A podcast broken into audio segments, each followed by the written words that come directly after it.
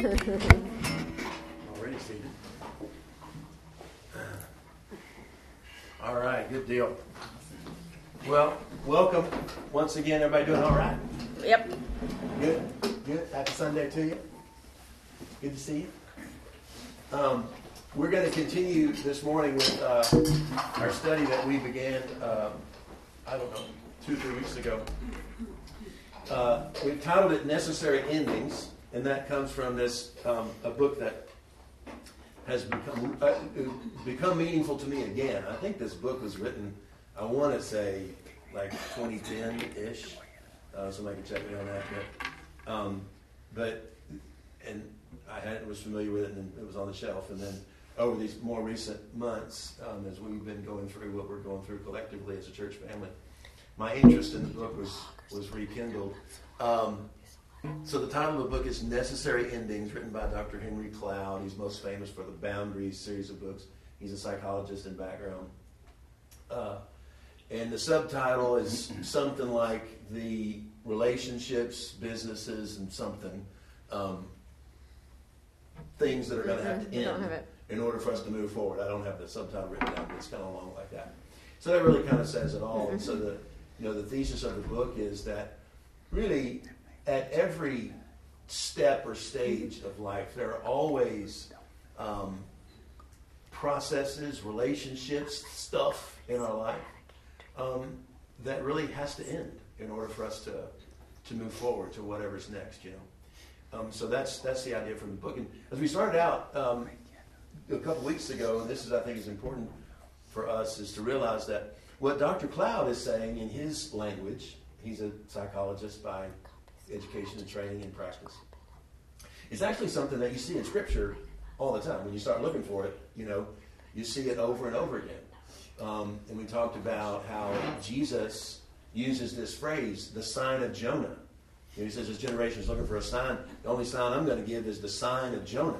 It's really curious language. And you think, wait a minute, sign of Jonah. What, what, what's he talking about, the sign of Jonah? Well, and when you reflect on it, what you realize is that, you know, Jesus, as a, you know, young Jewish boy, um, he read the scriptures just like we do, including what we call the Old Testament, which includes the story of Jonah.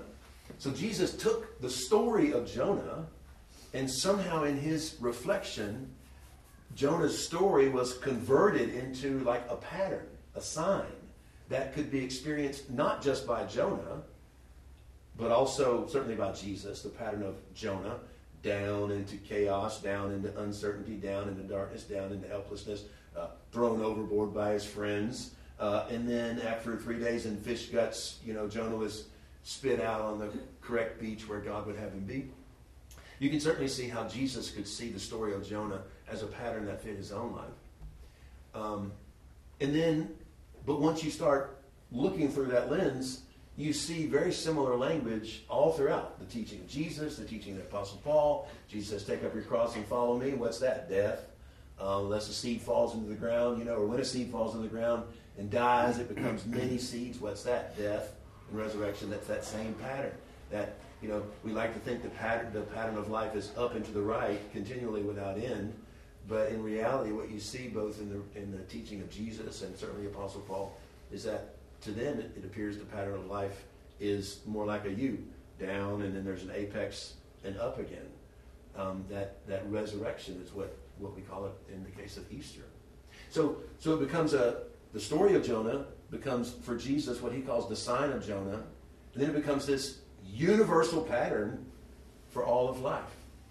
That's the that's the the well, for lack of a better way to say it, that's the religious language for the same thing that Dr. Cloud is talking about in this book, Necessary Endings. So, um, so we started a study on it, and uh, I think there's multiple angles for these reflections for us. You know, I think it was kind of like two parallel rails as we go through these through this study. Um, on one track is our common experience as a church family. We have been through something of a sign of Jonah. Um, and I, as I said before, I feel like we're at the apex of that turn and ready for, for what's next, you know, the, the second half of the sign. So there's reflection there for us collectively as we go through this study.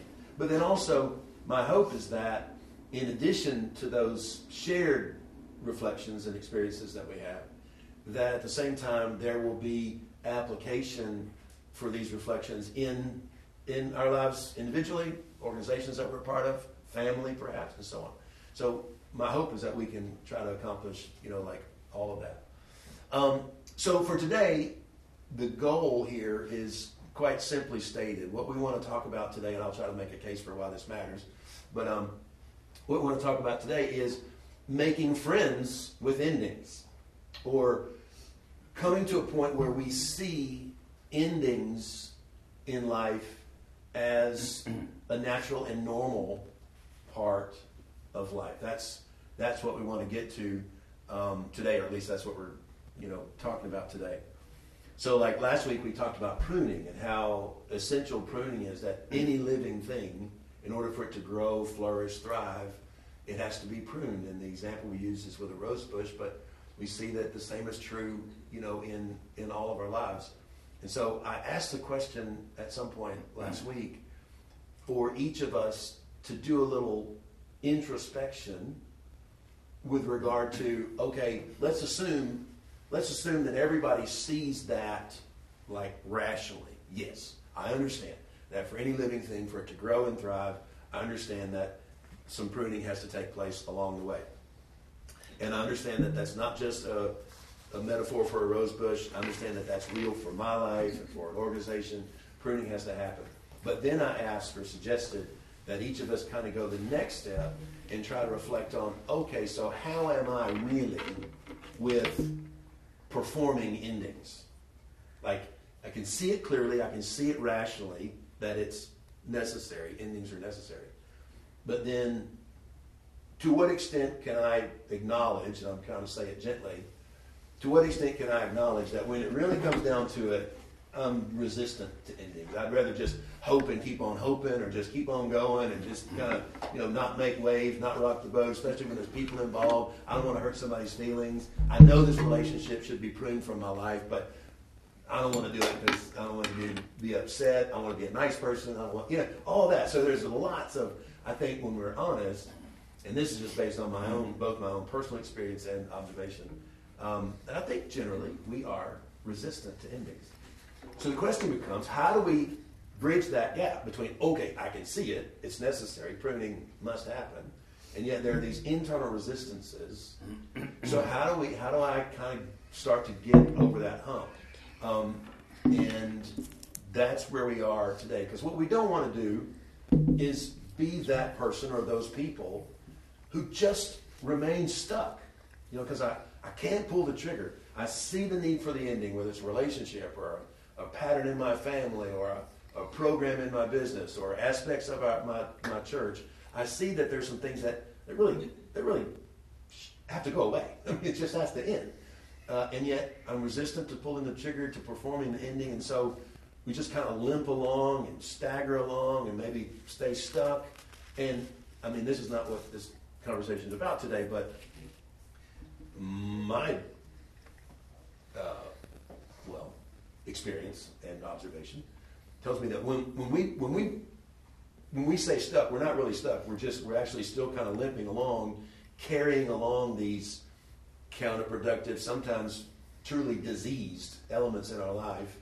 And then eventually a real crisis emerges, a very avoidable crisis emerges. You know, it's just gone on for too long. So, um, so we want to avoid that. So, how do we take that next step? Well, here's where Dr. Cloud um, kind of goes real psychologist um, on us, and he has a nice section about the brain and how the brain actually works. And you're, you're probably familiar with this, but but internally, we all have um, impulsive mechanisms in our brain to where whenever we encounter something that is unwanted or un, uh, unfamiliar or perceived as a threat, our brain quite naturally moves into what's commonly called fight or flight, or sometimes called fight, flight, or freeze. It's like a like a, a, an automatic response. When we encounter something that seems wrong, unfamiliar, threatening, etc., we go into an almost irresistible mode of fight, flight, or freeze. But on the contrary, when we encounter something that seems right to us, seems familiar, seems appealing, seems friendly to us, then we naturally engage or embrace that thing or whatever it is circumstance, experience, person, etc.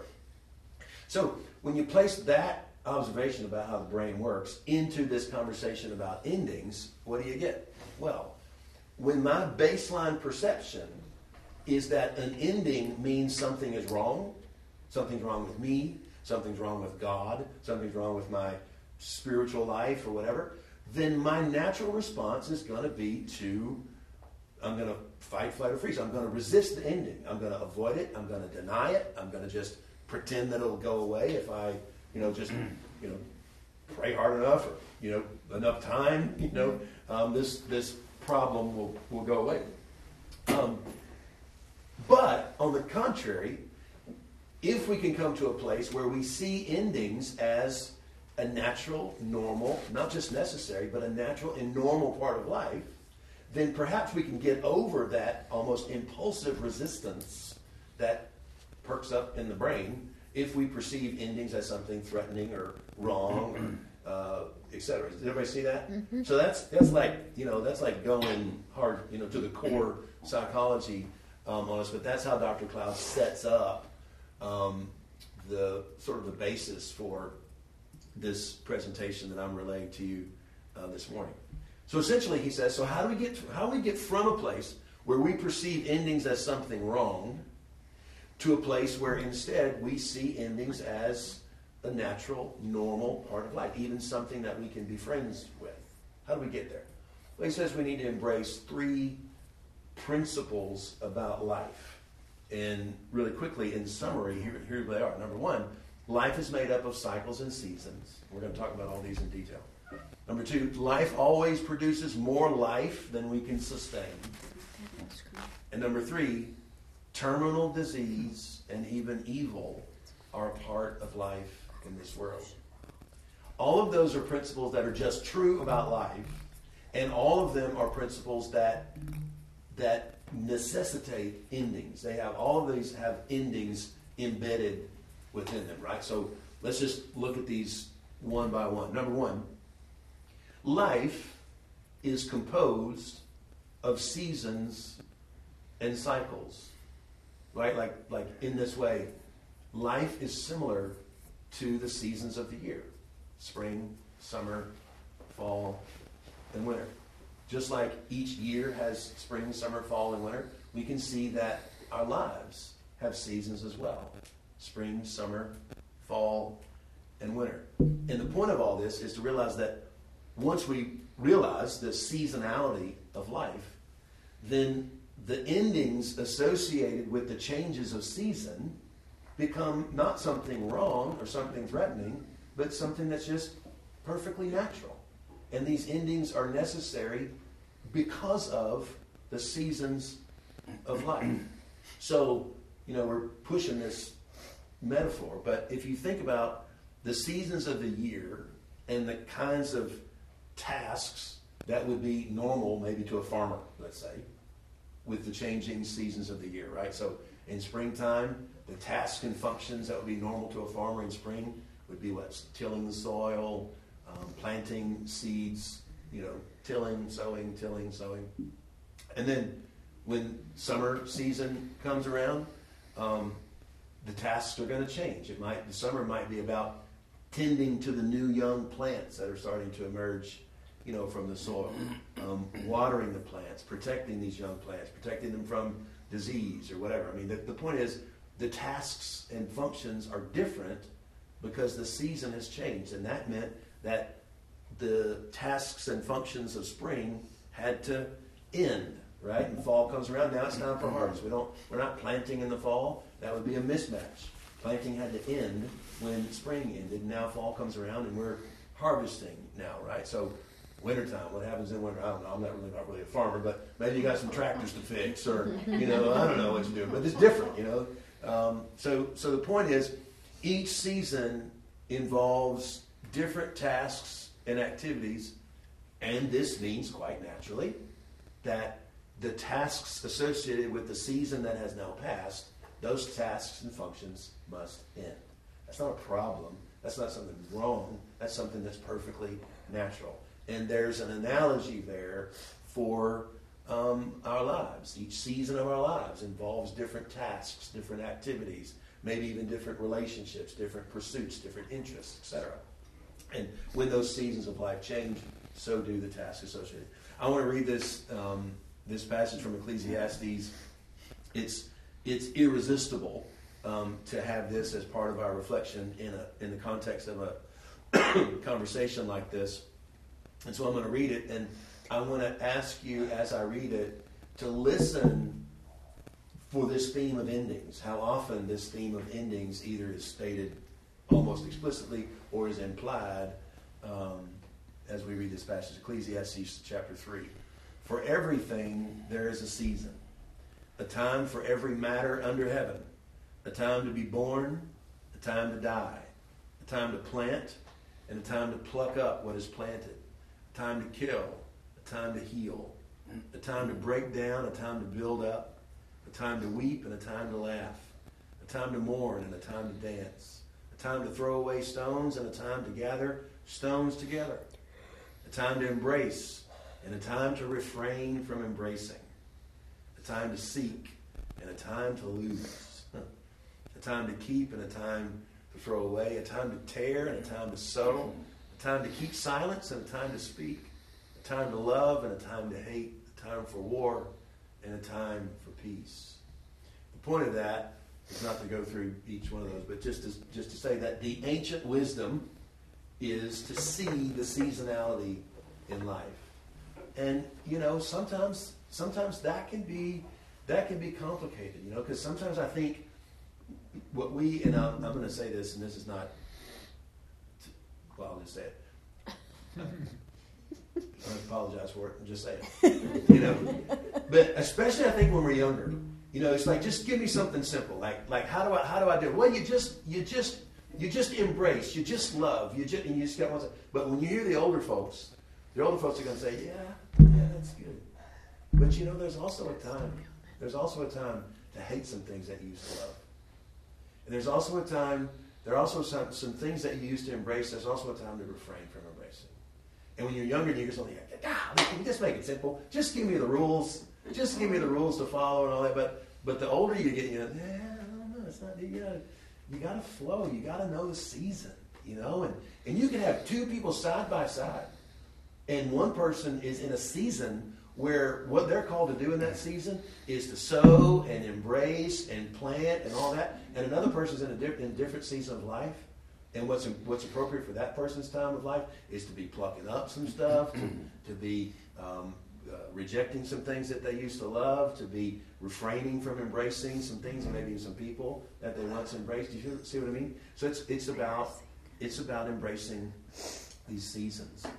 And, and again, the same thing is true with relationships. Relationships have seasons. You know, you think about a new relationship. When a relationship is new, you know, the springtime analogy for a farmer sowing and planting and tilling the soil. Well, to me, I think of the, you know, the allegorical connection is when a relationship is new, it's all about learning and discovering things about this new person. And there's a wow to everything you learn. And ooh, this person is fascinating and they're so interesting. They have all these fresh stories that I've never heard and all these great jokes. And I mean, every time we're together, I mean, it's just sowing, sowing, sowing, planting, planting, planting, right?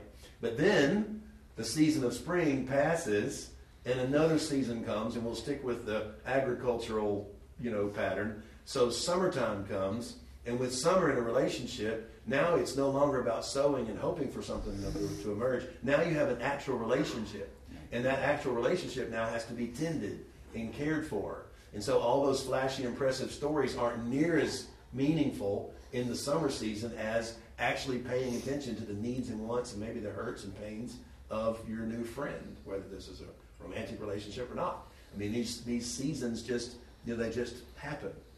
So, and the point is, if you don't recognize when spring turns to summer, then guess what? You're gonna you're gonna assume that it's still spring, uh, and and and you're gonna keep on with the behaviors of summertime when you've now gotten into spring, and those behaviors aren't appropriate anymore. Uh, there's another application, I think. When in a relationship, when spring has turned to summer, well, in summer, the wow that was so common and prevalent in spring, when she gets to summer, that wow is mostly gone. Because now it's about tending to an actual relationship. And if you don't recognize seasons and you think that spring was supposed to be permanent, mm-hmm. which means you think that mm-hmm. the wow was supposed to be permanent, mm-hmm. but now you're in summer and the wow has subsided in the relationship, now you think something's wrong. You think something's wrong with the relationship, not because something actually is wrong, but because you just didn't recognize the changing of the season. And, and I'm telling you, I've lived that.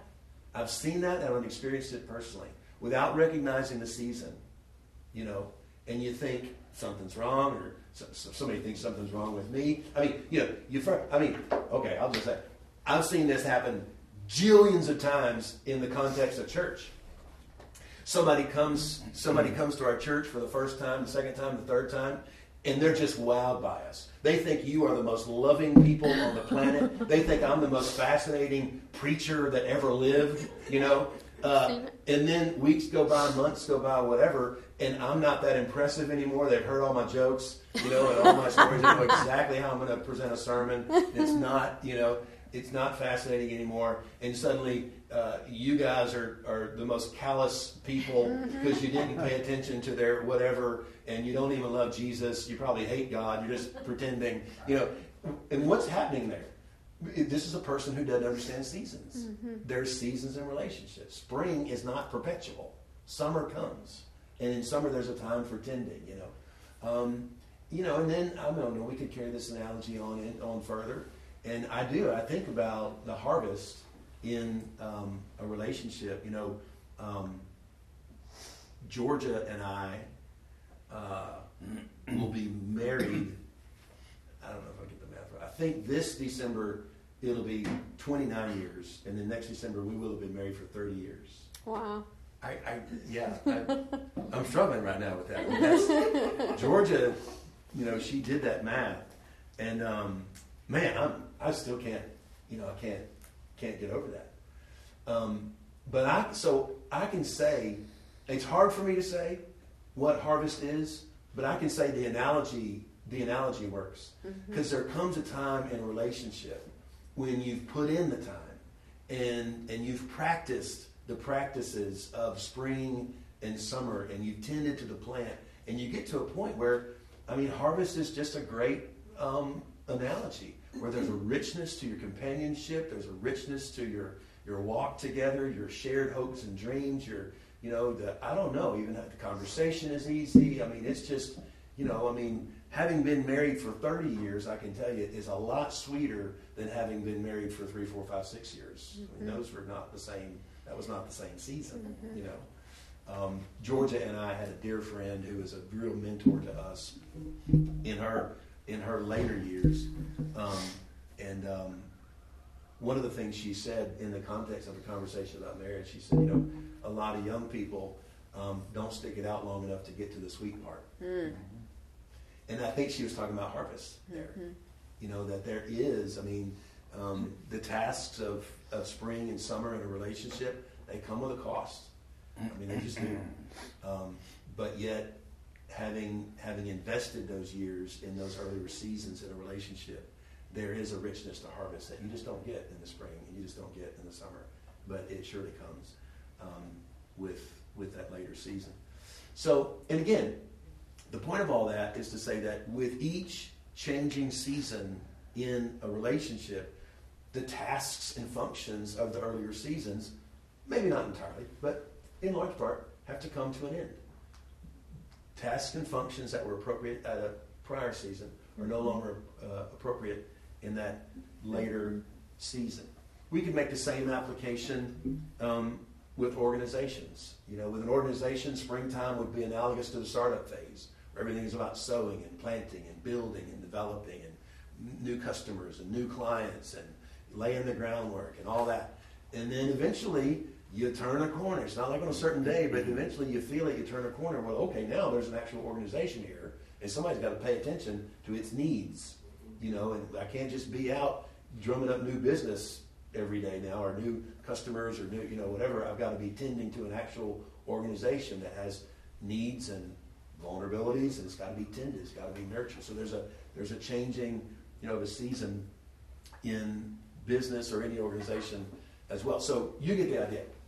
The point is that life is comprised, composed of seasons and cycles. And with those changing of seasons and cycles, endings are not just necessary, they are normal. It's, it's appropriate, it's right, it's natural. It's not something um, that's, it's not an, uh, indicative of something that's wrong with me or you or the organization or anything else. It's just that we've moved now into a new season. I think that's really helpful. And I've got some reflections for later in our discussion, but but for me, man, that's really really mm-hmm. empowering um, to to recognize that. Okay, so here's principle number two that helps with coming to terms with and making friends with endings. It's just to recognize this: life always produces more life than we can sustain. Um, and so here to bring some meaning to that, we go back to the rose bush, right? We talked about it last week. You think about any rose bush is always going to produce more buds and branches than its stalk mm-hmm. can deliver resources to in order to bring those buds and branches to full maturity. It just can't. It's going to produce more buds than it can sustain and bring to maturity. That's why pruning is essential to a healthy rose bush. Well, it's the same with our lives our lives will always produce more life than we can sustain. What do we mean by life? Well, I mean, pick a category. Uh, we're always going to produce more relationships than we can uh, nurture. Uh, as we go through um, the years of our lives, we're always going to produce more activities than we can handle. Um, we're going to accumulate more stuff than we can store. I mean, the phrase spring cleaning is real, right? I mean, there's a reason they call it spring cleaning. And there's a reason why that phrase went from a literal meaning uh, and grew to an abstracted meaning. And now we say, I got to do some spring cleaning in my relationships. I got to do some spring cleaning on my calendar. I got to do, right? So the reason we did it is because life always produces more life than we can sustain. Um, and some of you creatives are more likely to understand this one, but we are always going to produce more ideas than we can reasonably pursue. You know, I'm always going to think more cool things. Ooh, we could do this, or we could do that, or we could, whether it's mm-hmm. again, whether it's family or personal or in business. Ooh, that'd be a neat idea. Church, heaven help us. We could do that. We could do that. We could do that. You know? Life is going to always produce more life than than what we can sustain, and therefore, by definition, this means that we would be on solid ground to assume that we are going to be in a constant state of letting go, a constant state of endings. Because if I've always got too many relationships, too many ideas, too much activity, too much you know, accumulated stuff, I'm always going to be letting go. It's natural for me to assume, here we're saying really something even, I think, beyond what we said um, previously, is that, for lack of a better way to say it, in, in light of this observation, endings are more or less constant. In fact, far from endings being assumed to be wrong, we should assume something's wrong when I'm not practicing an ending of some sort on some level. Because I'm always magnetizing too much life to myself, my life. And therefore, in order to, to um, live in a sustainable way, I'm always going to be practicing some kind of ending. And not feel like something's wrong with it, but know that it's just natural. It's just a part, a natural part of life. Um, so uh, life produces too much life. And I think I want to say a word further here about um, there's a sense in which I think it helps to think about this both in terms of quantity and quality, maybe, you know? Um, and especially I'm thinking about making the application here in terms of relationships. But um, they say, you know, uh, sociology researchers say that the average human being can support roughly 150 relationships. That the human brain only has the capacity to support about 150 real relationships. Now, you're going to know more people than that, but in terms of just how many relations, actual real relationships can I have, um, is 150. So, so think about that. What you and I both know is you're going to meet way more than 150 people in your life over time, right? You're going to meet way more people than that, and you're even going to like lots of those people. but you only have the capacity for somewhere, and maybe some are super, you know, super relationship people. Like all your Facebook friends are actual real friends. I don't know who that is, but maybe there's somebody, you know. So, but maybe there's some superstar, you know, relational superstar who could stretch it to 200 or whatever. But still, you're going to meet way more people than that, and you're going to like many of them, and you're going to be interested in having a relationship with more people than that. But you can't sustain more than at least it's a finite number. It's not infinite. So and I'm, you know, I'm happy with 150. I'm, I'm probably on the on the way lesser side. I don't even know how somebody can do 150, honestly. But you know, I guess those are differences. So, so okay, so that speaks to the the quantitative analysis. But then, don't you know, you can take the next step in thinking about this, and you can see that there's a there's a further variable that has to do with quality, which is to say that, you know, your time and energy to cultivate relationships is finite. And so with each, you know, sort of outsized investment of time and energy into any particular relationship to, in order to increase the quality of that relationship, then on the flip side, you're going to have now have less time and energy to develop in those other 149 relationships in your life. So, so that is simply to say that um, when we talk about life producing more life and realizing that that means some limits, well, when you add the qualitative aspect of sort of thinking about it, it might even be there might even be more endings required if you're going to amp up the quality in some subset of these 150 um, relationships. So, so life produces more life, and that implies endings, endings, endings, letting go virtually constantly. So again, the hope is big picture. The hope is by thinking these thoughts, thinking these things through, the hope is to move us from a place where our baseline had been resistant to endings. Hopefully, by reflecting along these lines, we can move to a point where we see endings as natural and normal, and therefore we're able to recognize them when they present themselves, a necessary ending, and execute these endings in a healthy way rather than persisting in that diseased state, which eventually leads to some sort of meltdown or crisis of some sort. We want to avoid that. Okay, so here's the third and final um, life principle.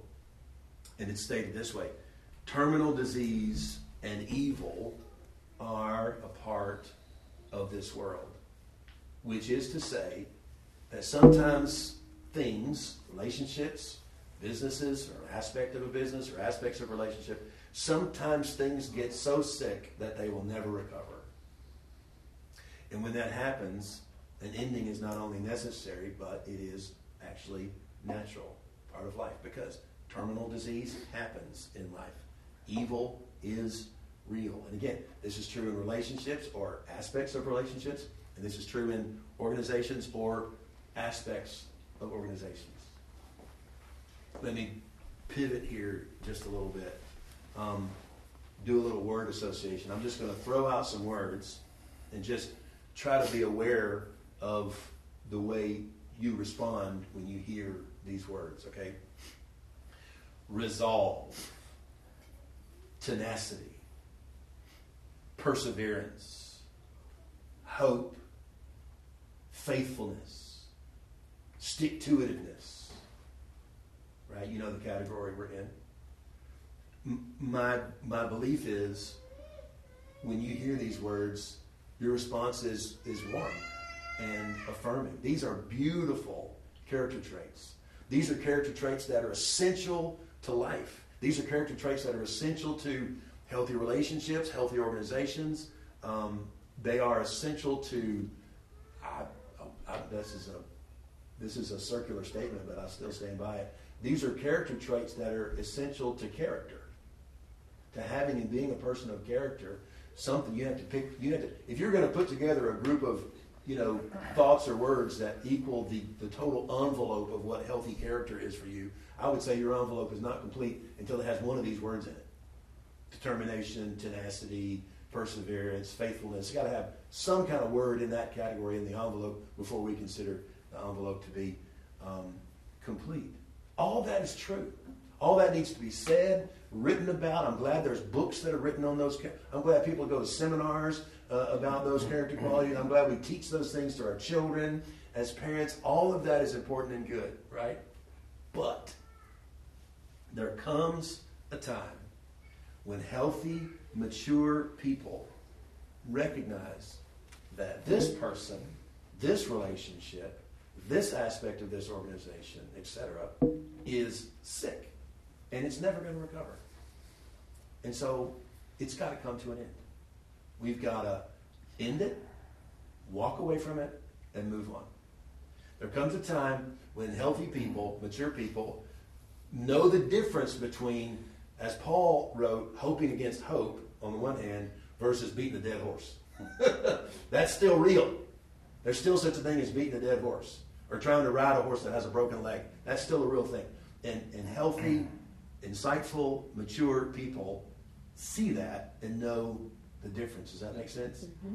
And I'm talking out of my own narrative right now. You know, um, there is a sense in which, for for for people like us, many people like us, um, who value these these ideals like hope, perseverance, determination, tenacity, faithfulness.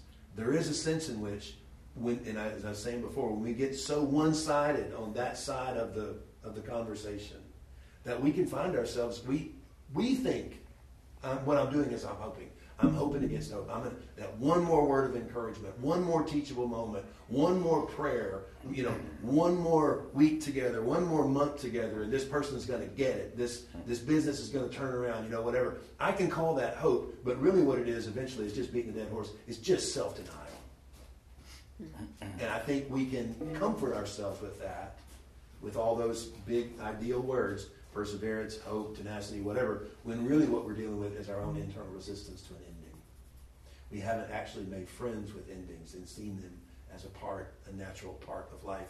And so we create this big old, like, um, this big aura around ourselves where we can idealize hope, tenacity, determination. I'm just being faithful. I'm just going to be. No, it's dead. You need to kill it and move on. you know, you're not being faithful, you're walking in self denial, right? So there's a nuance there, there's a skill there, um, and I'm glad we have both conversations. And I hope we can have move to a place where we have both um, of those conversations in our um, dialogue, okay?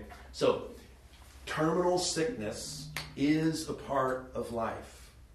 We need to learn to recognize it. We need to learn to make that adjustment to that reality. When we see it, don't deny it, recognize it. You know, it's like um, the doctor who has worked like crazy to save the patient. But eventually, when the monitor goes to flatline, the doctor, you know, she looks up at the clock and calls the time of death. She takes off her gloves and she walks out and goes and looks for the next patient to save. You know, where you recognize that it's just dead. This relationship is dead. This business process is dead. Whatever. We got to recognize it um, and see it and move on. Um, and then the mention of evil, and this is just simply to say what we mean, what Dr. Cloud is referring to, is that sometimes there are some people who just want to hurt you. They just want to create harm. Um, and in that case, once again, an ending is necessary. It's not wrong. It doesn't make you a mean person. Um, it's just being wise, being adjusted to reality, actually. Um, so those three principles, um, recognizing those three principles, which are just true about life, I think my own, you know, not that this is the last word to be said on the subject, but I think these are three very helpful. Um, well, in recognizing these principles about life, I think they're very helpful in moving us to a point where we see endings as normal and natural, and therefore we're able to execute them um, in a healthy in a healthy way, right? Um, so just just one other thought, and um, Dr. Cloud he, he talks about this. Say, you know, um, in some ways, to kind of wrap all this up, um, this process of learning to see endings as normal rather than something wrong, but see them, something as normal, is really just a part of the bigger um, task for a maturing person, which is to come to terms with reality as it is. You know, um, you know, there are some people who who want to live in a world where you know every idea they have succeeds gloriously. Every relationship they establish goes on forever and ever, and only gets better and better and sweeter and sweeter over time. Um, every person they meet loves them and really wants the best for them. You know, there's some people who want to live in that world, but that's just not the world that we live in. It's just not. That's the universe. This side of the fullness of the kingdom of God does not operate that way. To the contrary, we live in a universe where some ideas just don't work out. Some really good ideas just don't work out. We live in a world where some, I'll say most, relationships are temporary. They just are. Um, we live in a world where some people genuinely want to harm us. There's no explanation, no rationale, whatever. Say what, but some people just want to harm. That's the universe we live in. We live in a world where where some hopes are never fulfilled, where some dreams, despite our very best effort, they just die. That's the world we live in. That's the reality for us. And it's the only reality we have, as I said, this side of the fullness of the kingdom of God. And the sooner we adjust to that universe that we actually live in, then the better off we are. So, those three life principles. Um, life produces more life than we can sustain. Terminal disease is real. Evil is real in this world. And what was number one? What was the first one? Change a second. Season. Life always produces more life. No, composed of cycles. Cycles and seasons, yes. Cycles and seasons, yes. So cycles and seasons, oh more life than we can sustain, and, and terminal disease and evil is real. I think coming to terms with those principles of life can go a long way toward just helping us with that sort of that core reflexive resistance to ending. I think the more we embrace those realities about life, then the more we're able to overcome that instance and ultimately make friends with endings. Amen? Yep. All right, good stuff. All right, we're going to turn off the live stream now.